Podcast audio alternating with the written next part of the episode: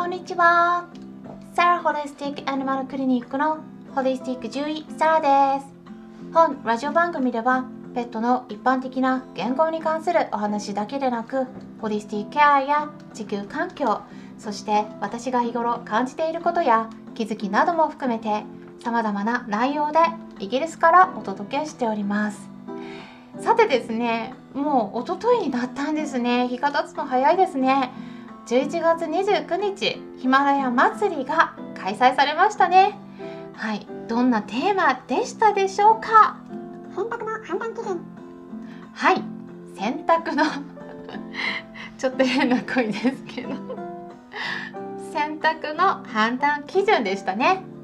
で私の方からは私自身が獣医なんであの治療に直結したお話をさせてもらいましたで病気になった時に治療法を選択していかなければならないですよね。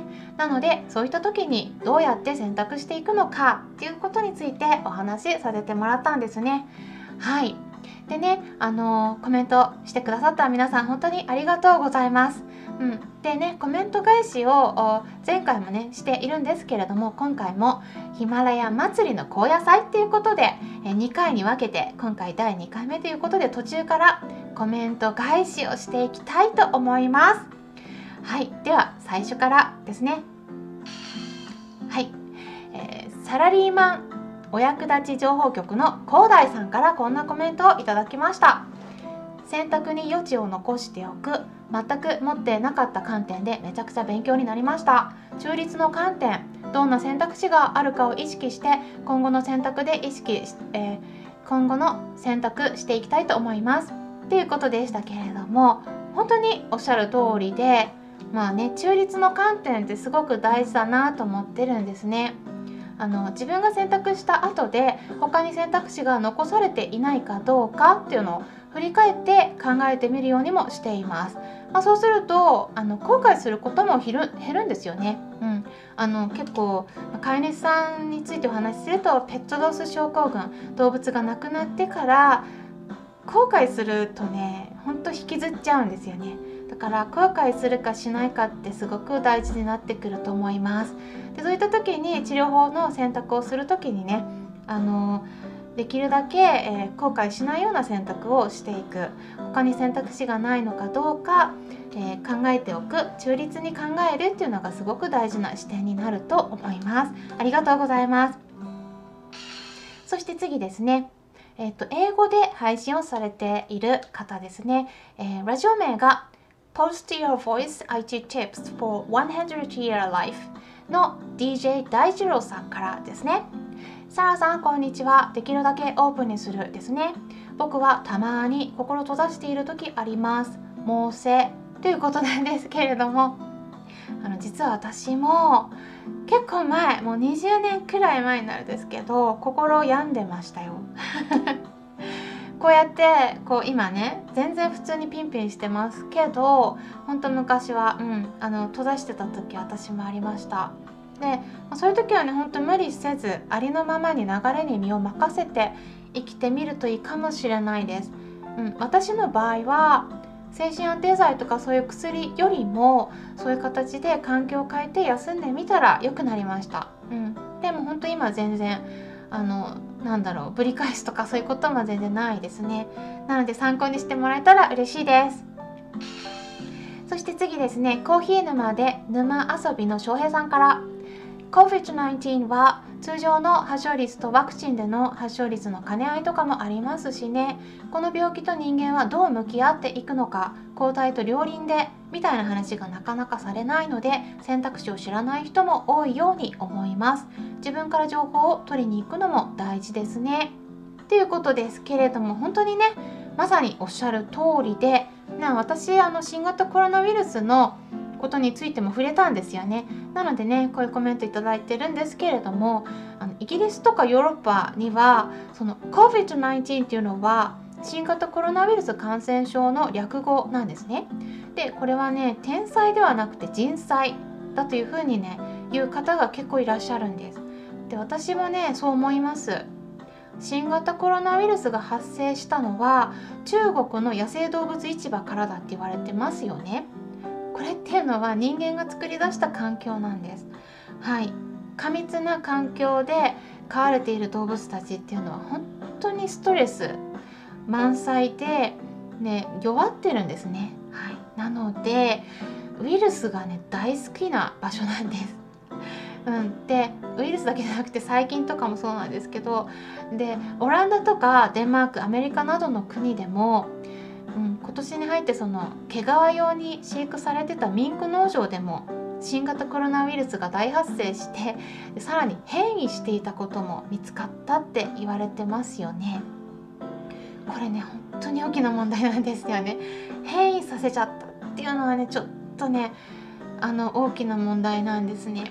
であのただねそれだけじゃなくて、えっと、今日本でも鳥インフルエンザ問題になってますよね。でこれイギリスでも発生してるんですね。ですからねここから言えることっていうのはまあこれ毎年毎年じゃないけど、まあ、あの毎年のようにあちこちで発生してますけれどもこれっていうのはあのこういうケージでもう身動き取れないぐらい狭いところに飼われてもうお水と餌だけ与えれば、まあ、体大きくなるからそれでいいということでね 飼われている、うん、人間がに食べられるためにね飼われているそういう環境の問題なんですよね。はい、なのでこれっていうのはねこれを変えない限りはまた新たなウイルスとか細菌とかそういう感染症は出てくるだろうっていうのは WHO の世界保健機関からも警告されているんですなので本当にこれはあの大事重要な問題なんですけど日本でもねもっと報道されたらなって私も思っているところです。はい。こんな感じでまたいつかねあの詳しくお話できればと思っています。ありがとうございます。そして次ですね白熊スタジオの白熊さんより選択肢を正しく把握することのハードルの高さを改めて認識させられました。判断することそのものよりも難しいですよね。そこで思考停止して判断していたことがこれまでどれだけあったことか勉強になりました。っていうことなんですけれどもあの思考停止してる時って自分では気づかなかったりするんですよね。まあ、私もねこうやって自分で言いながら やってしまいがちになるので、まあ、だからこそ意識して気をつけるようにしています。ありがとうございます。はいそしてね足つぼの毎日健康ラジオのゆうりさんからサラ先生のお声が綺麗でついつい心がオープンになります。心がけていきますっていうことなんですけど ゆうりさんいつもねコメントがすごい褒めるのが上手であのありがたいです。ありがとうございます。あの一緒に健康部門ランキングに入ってて最近よく隣に並んでいるんですよね。でもねゆうりさんねすごい人気があるんであのそのうちね私抜かされるんだろうなって思ってます。であのアイコンがね、まあ、時々なんか別のパーソナリティのあの男性のアイコンに変わったりとかするってびっくりする時あるんですけど あのすごく楽しい方なんですね、うん、なのでね皆さんも是非聞いてもらえたらなと思うんですけれども。はい。あのありがとうございます。そしてね沖縄専業主婦のたけさんからデデンが小さいけど凝ってますね。サラさんの情報発信のおかげで選択肢が増えています。っていうことなんですけどはい今回ねデデンを大きくしてみました。どうですかね？あのこの前もねタバコの害に関する YouTube 動画公開したら、まあ、そちらの方でもコメントくださって本当に嬉しかったです、まあ、タバコの害なんでねあの人の健康に関してもペット飼ってなくても、うん、参考になるかなと思ってスライド付きで公開したんですけれども本当にあのいつもありがとうございます。そんな感じでねあのいろいろコメントもくださって本当にありがたいです。そして次ですねビール片手に乾き物の大将陸さんから極めつきは視野を狭めてしまいますね。心の扉オープン。これ良くないですか？これはなんかねキャッチコピーにいいかなと思ってちょっと作ってみたんですけれどもどうですかね？心の扉。オー。プンはいこんな感じで作ってみました。ありがとうございます。ちょっといただきました。ってことで。はい。あの本当にありがとうございます。すごいうまいなと思いました。そしてね天才日記バンライフの太陽さんからもコメントいただきました。一回判断したことでもオープンにしておく。めちゃめちゃわかります。これは特に心がけたいことです。自分のカテゴリー以外に対する選択肢の情弱さが否めないので気づかせていただきました。ありがとうございます。っていうことなんですけどね。うん。でも太陽さんね結構幅広いなと思うんですけどね。でもまあ確かに興味ないことにもね本当は自分を成長させる過程があるはずなんですよね。でも私もそうなんですけど本当全てに手をつけるってことはねできないことやっぱ多いかなと思うんですけど心をオープンにしておくときっといいこともあるのではないかなと思いますね。ありがとうございます。そして次ですねどもり先生のフリートークラジオの周平さんから。自分の選択が100%正しいとは限らない。これはとても勉強になりました。切り替えて修正することが大事ですね。サラさん2回目に引き続きご参加ありがとうございました。ぜひ今後もよろしくお願いします。ということですけれどもはい私の方こそいつも周平さんにはお世話になっています。そして今回も聞いていただき本当に嬉しいです。ありがとうございます。どんな現場でも柔軟な考え方がね大切なのかなって感じてますね、うん、今後もどうぞよろしくお願いしますそして次ですね、ユージのサラリーマンラジオのユージさんから選択の引き出しを多く持つことが大切ですね。そうすることで柔軟に対応できるので参考になりました。ということですけれどもね、ほんとコメントありがとうございます。